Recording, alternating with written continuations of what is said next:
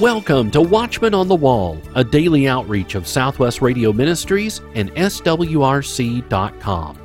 Eric Barger is back today to continue his look at the occult in today's culture, and Greg Patton is living in today's world. We are exactly one week away from the Tri Cities, Tennessee Mega Conference next Friday and Saturday, March 25th and 26th.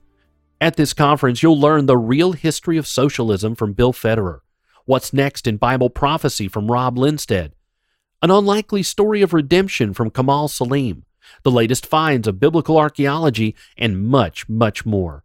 Get all the details by visiting the events page of our website, swrc.com. The Tri Cities Tennessee Mega Conference, next Friday and Saturday, March 25th and 26th. Registration is free, but less than 100 seats are still available, so register today. swrc.com. James Collins and Eric Barger come now to continue their look at the occult, its influence in today's culture, and what you and I need to do to be ready to fight back.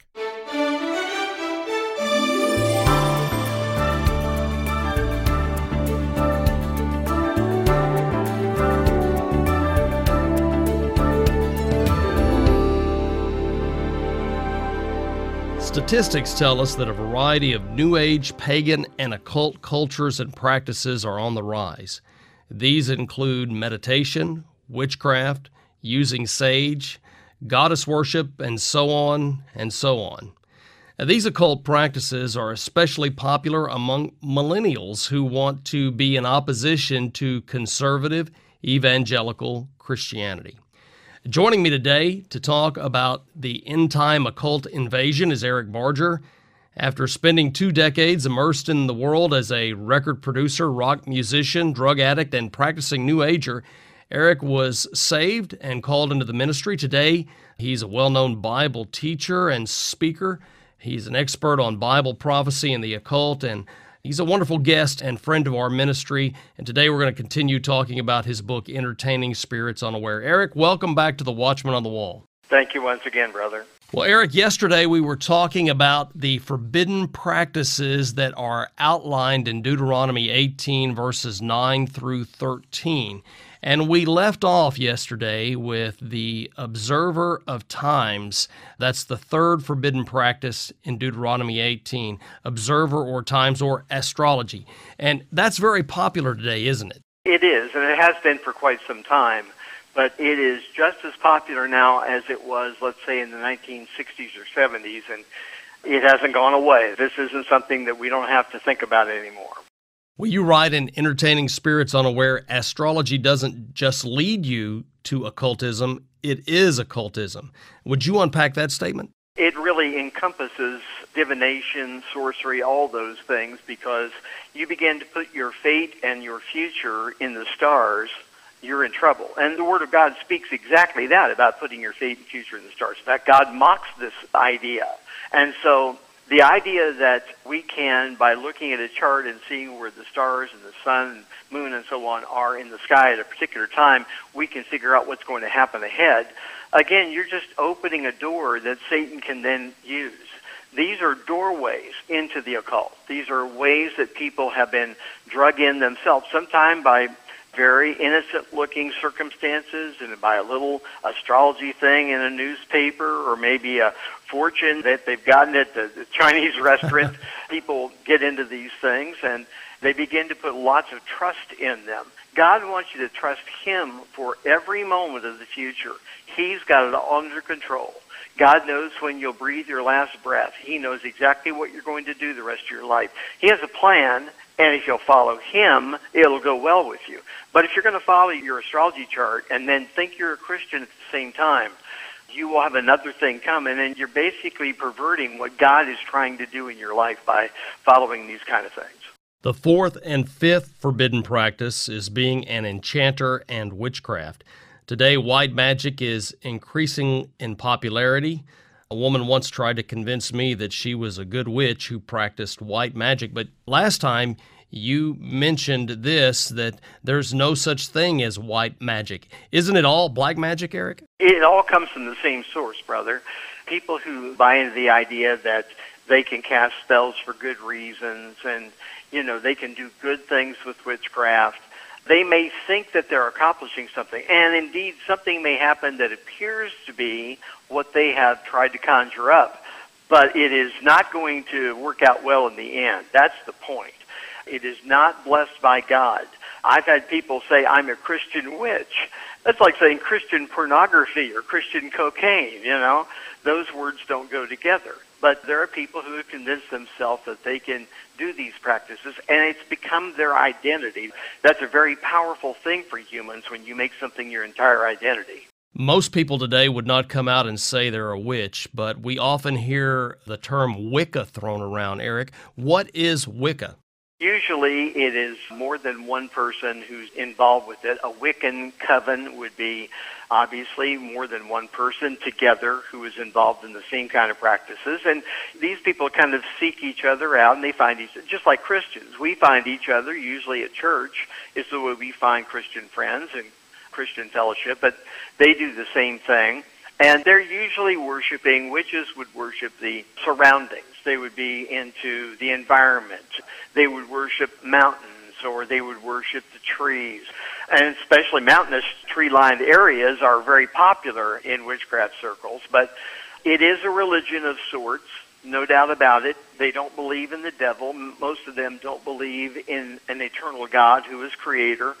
But it is a form of worship that takes you away from God. Anything that takes you away from God that you put your trust or a lot of time into becomes an idol. And witchcraft is an idol to these people. Idolatry can be virtually anything that we begin to put our time and our focus into and takes us away from God. That's something you each have to define, folks. Each person has to decide where am I at with idolatry? Because idolatry and witchcraft run concurrently, hand in hand, side by side.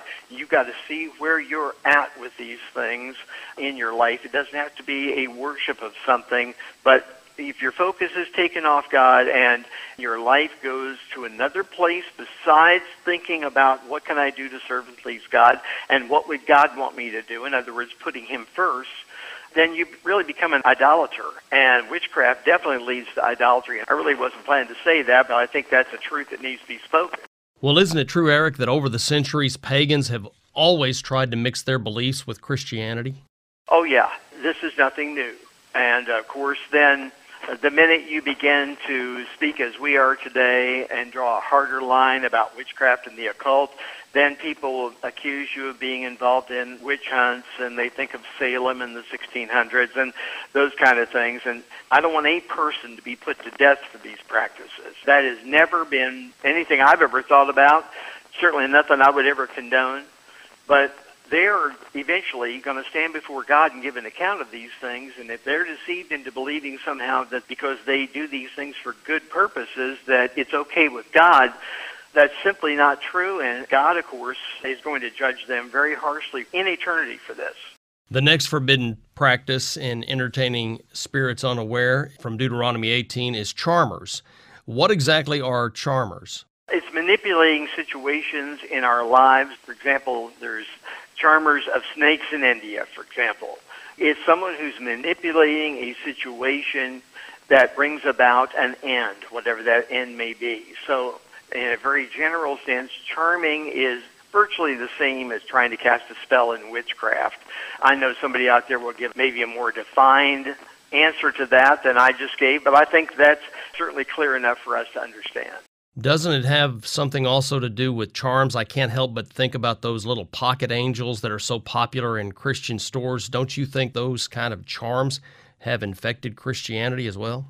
Well, especially if we put any kind of belief in them, like if we have them with us, there's no such thing as a lucky charm. In fact, the word luck comes from the word malacca, primarily from Italian, and that is a form of witchcraft. And so when somebody wishes me good luck, I know what they're saying. I understand that. And in the kindness of trying to be kind to others and wanting to be kind to others, I'll thank them. But if I have the opportunity, I'll I'll say there's no such thing as luck for a Christian. My steps are ordered by the Lord. Psalm 37:23 and others tell us these things. So luck has nothing to do with it. God has my life in his hand. Isn't it sort of like all my Christian friends on social media who say, share this picture of Jesus and you'll be blessed with money and luck, or forward this email to 10 people and you'll get a blessing?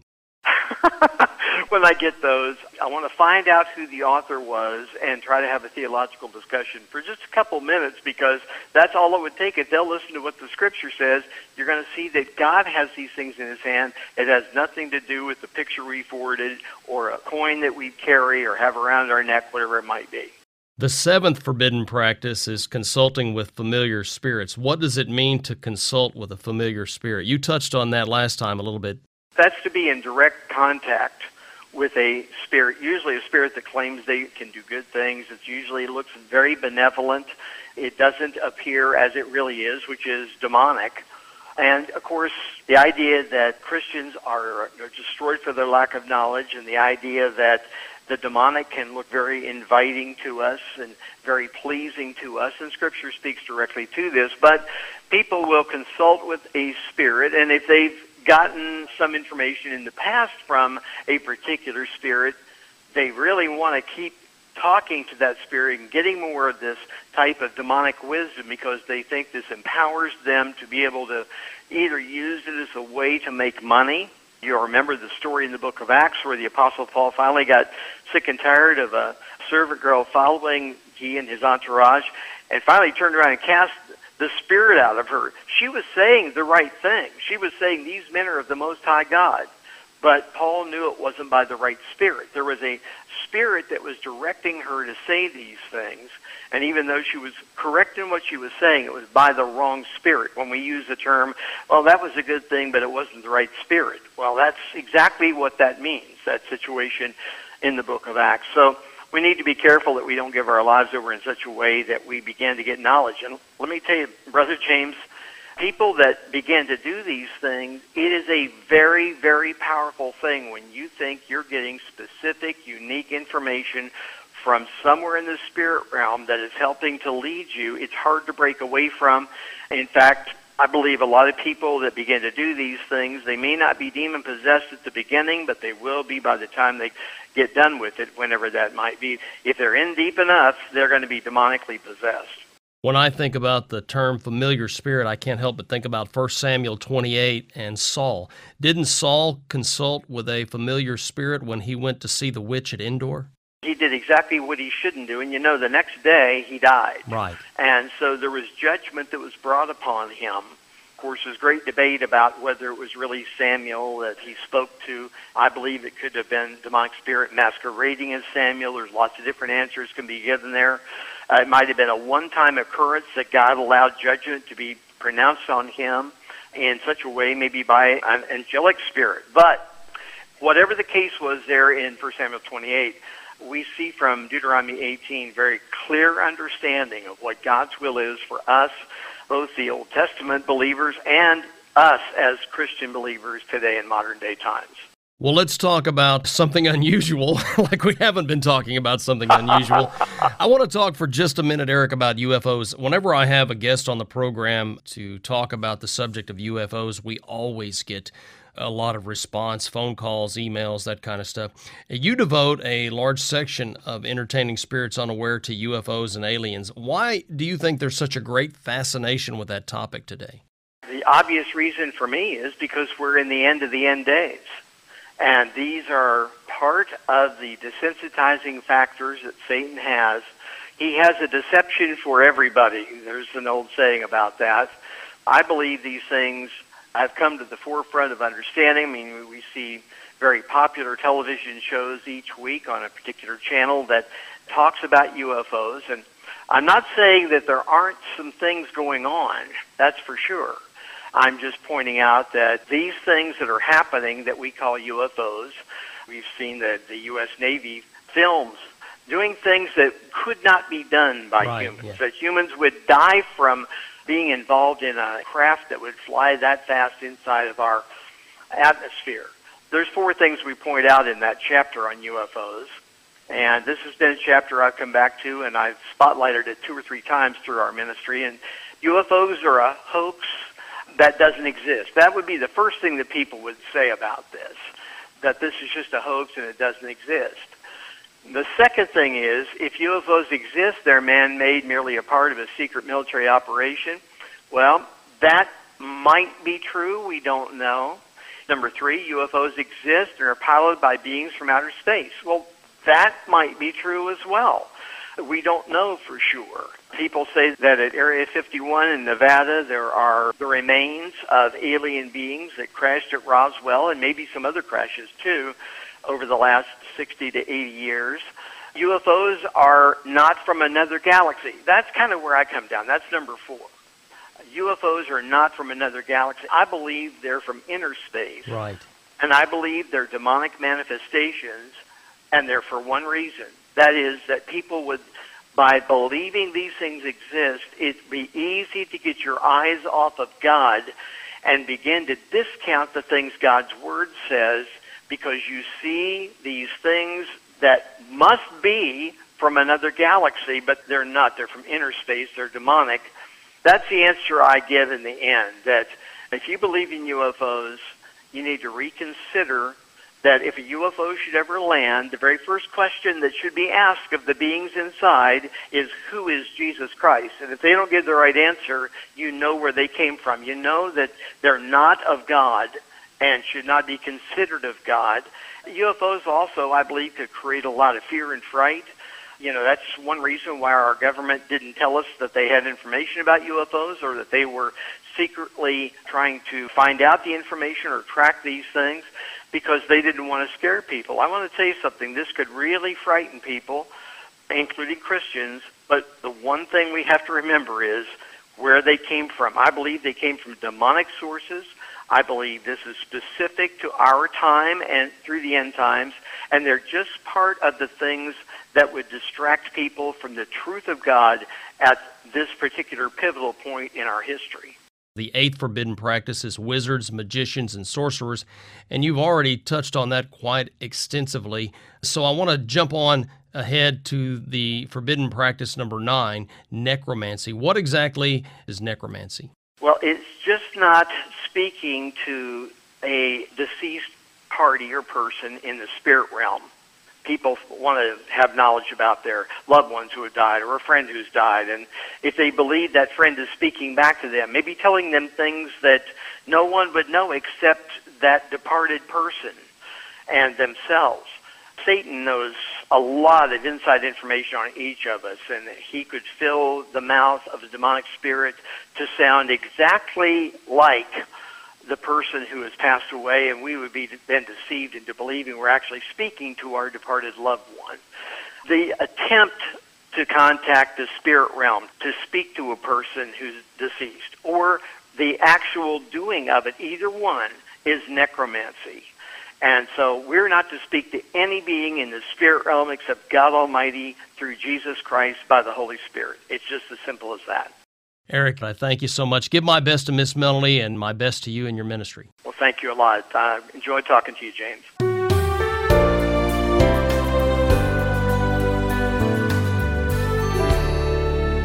Be informed and equipped for spiritual warfare with the books Entertaining Spirits Unaware and Disarming the Powers of Darkness. Find out how we can be victorious in a culture that is increasingly dark. Order the books Entertaining Spirits Unaware and disarming the powers of darkness when you call 1 800 652 1144. That's 1 800 652 1144. Or you can always order online, swrc.com. The Resource Center at swrc.com has over 900 items designed to bring clarity to the chaos and help you make sense of the world around you books, and DVDs by the nation's leading teachers and scholars Douglas Petrovich, Eric Barger, Tom Horn, Bill Federer, J.R. Church, Greg Patton, and many more. Get these resources for you and for your church. swrc.com. Greg Patton is here now to share another story of hope, inspiration, and encouragement. I'm reminiscing today on my childhood. I got to thinking about being introverted. Really, talking about this preacher, believe it or not, extremely introverted in days gone by. So much of that changed when, as a freshman in high school, my dad was involved in a terrible wreck. And as a result of that, the Patton name went right through the mud in small town Roanoke, Indiana. Population 800. How do you overcome something like that? You know, the book of Proverbs, chapter 23, verse 7, is one of my favorite verses. I use it throughout my preaching and teaching everywhere I go. As a man thinketh in his heart, that's really what he is. A man is what he thinks about all day long, man, woman. You know, you have 25 to 100,000 thoughts a day. You take them all captive, by the way. Yeah, it doesn't have to be true. It's what your mind thinks. So, somewhere along the line, as a, a wet nosed freshman in high school, my life was just turned upside down, and I thought, I didn't do anything wrong. My father went on a Friday night drinking binge, got out in a car, drove, and destroyed a family. I remember the art teacher at Roanoke High School. I heard her in the hallway one day. She didn't know that I was listening, obviously. Mrs. Hudson said, That boy will never, ever live this down. Really? Again, I have to think, what, what did I do? I decided to adapt a. I listened a great deal back when I was very young to a man named Earl Nightingale. And there was a real inspiration there. But let me say again this mind thing can be both positive and negative. I wasn't a Christian, but I took on the attitude I am somebody. And I went from being an introvert to just the opposite. No one in the Patton family ever played in sports, and I was playing in just about everything. Went on to play college basketball the only senior to graduate with four years varsity track, became president of the class, had an opportunity at Franke Park Summer Theater here in Fort Wayne, the possibility of going to New York City into acting. All because I changed my attitude of mind. But the problem was I really got used to it, and I became good at really everything I did at that point right up until the day a teenager invited me to church and I trusted Jesus Christ as Savior and realized it's all about me, what I want and what I would determine in my mind. So it can actually be very negative in many ways. I didn't need God, I had me. And things were working out quite well, or so I thought. In my book, The Invisible War on the Saints, Victor or Victim, I talk about the unholy trinity me, myself, and I. It was just always working for me somehow. I remember at one point when my wife got so discouraged after a few years of marriage that there was the talk of we need to get a divorce, or I think she'd already contacted an attorney. I said, Go ahead. There's a thousand fish in the sea. How many have heard that? How stupid was I then? I thank God that she stayed and will credit her of us being together 60 years. God is so very good. And before salvation, after, something going on there, my friend. But for me, yes, indeed. Greg, who are you? Do you know when God saved my soul, I still had that in me?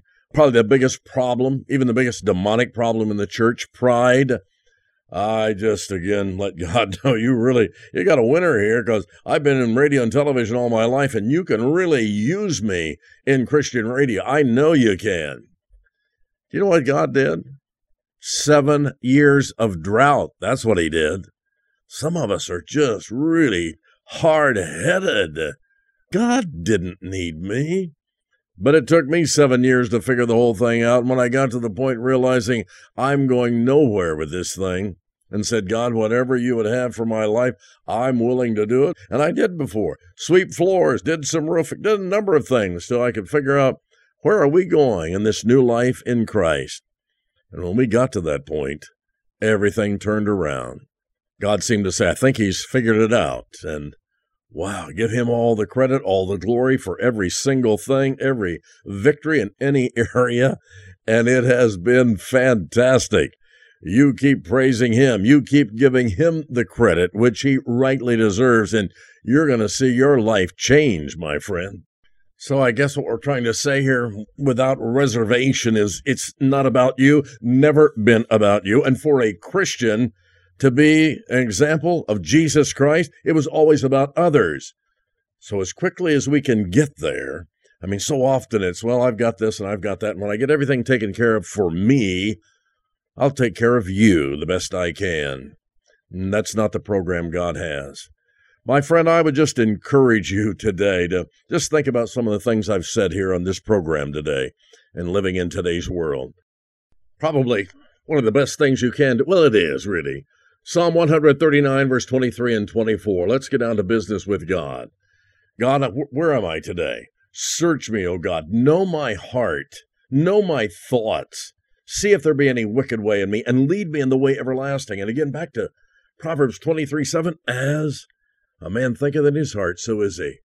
What you think about all day long is what you are. That's why God directs us so much to Philippians 4 8 and those things we should be thinking about, those things that are lovely and pure and honest and of a good report, the exact opposite of the things Satan wants you to be thinking about, that Satan wants you to be involved in. Oh, you can be a mighty soldier of the cross when you get your thinking straight. And so have those positive thoughts. I've never been against. I think it's biblical, but make sure that it's aligned and in tune with the will of God for your life. Satan is scared of a soldier like that. A soldier, my friend. You're ready to move to the front lines and be ready to do serious business with the Lord Jesus Christ against the enemy, Satan, and all those forces. It's a great way to serve Jesus Christ. Yeah, get out there and just do it, my friend. The local church, your church, needs you. Yes, they do. They need more warriors of the cross willing to get serious with Him.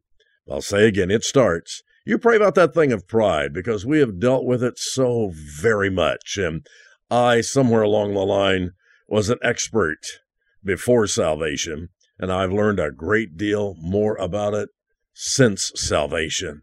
Thank you, Lord. Yeah, let's humble ourselves before Him today and then see what He has for us. You might be totally off track today and you don't even realize it. You talk to Him about it, and He will guide and direct your steps in a very unusual way. And you do want to be in His steps, don't you? You've been listening to Living in Today's World. There are so many stories out there, and this has been one. Find out how we can be victorious in a culture that is increasingly dark. Order the books Entertaining Spirits Unaware and Disarming the Powers of Darkness when you call 1 800 652 1144. That's 1 800 652 1144. Or you can order online swrc.com. Watchman on the Wall is a production of Southwest Radio Ministries and is supported by faithful listeners like you.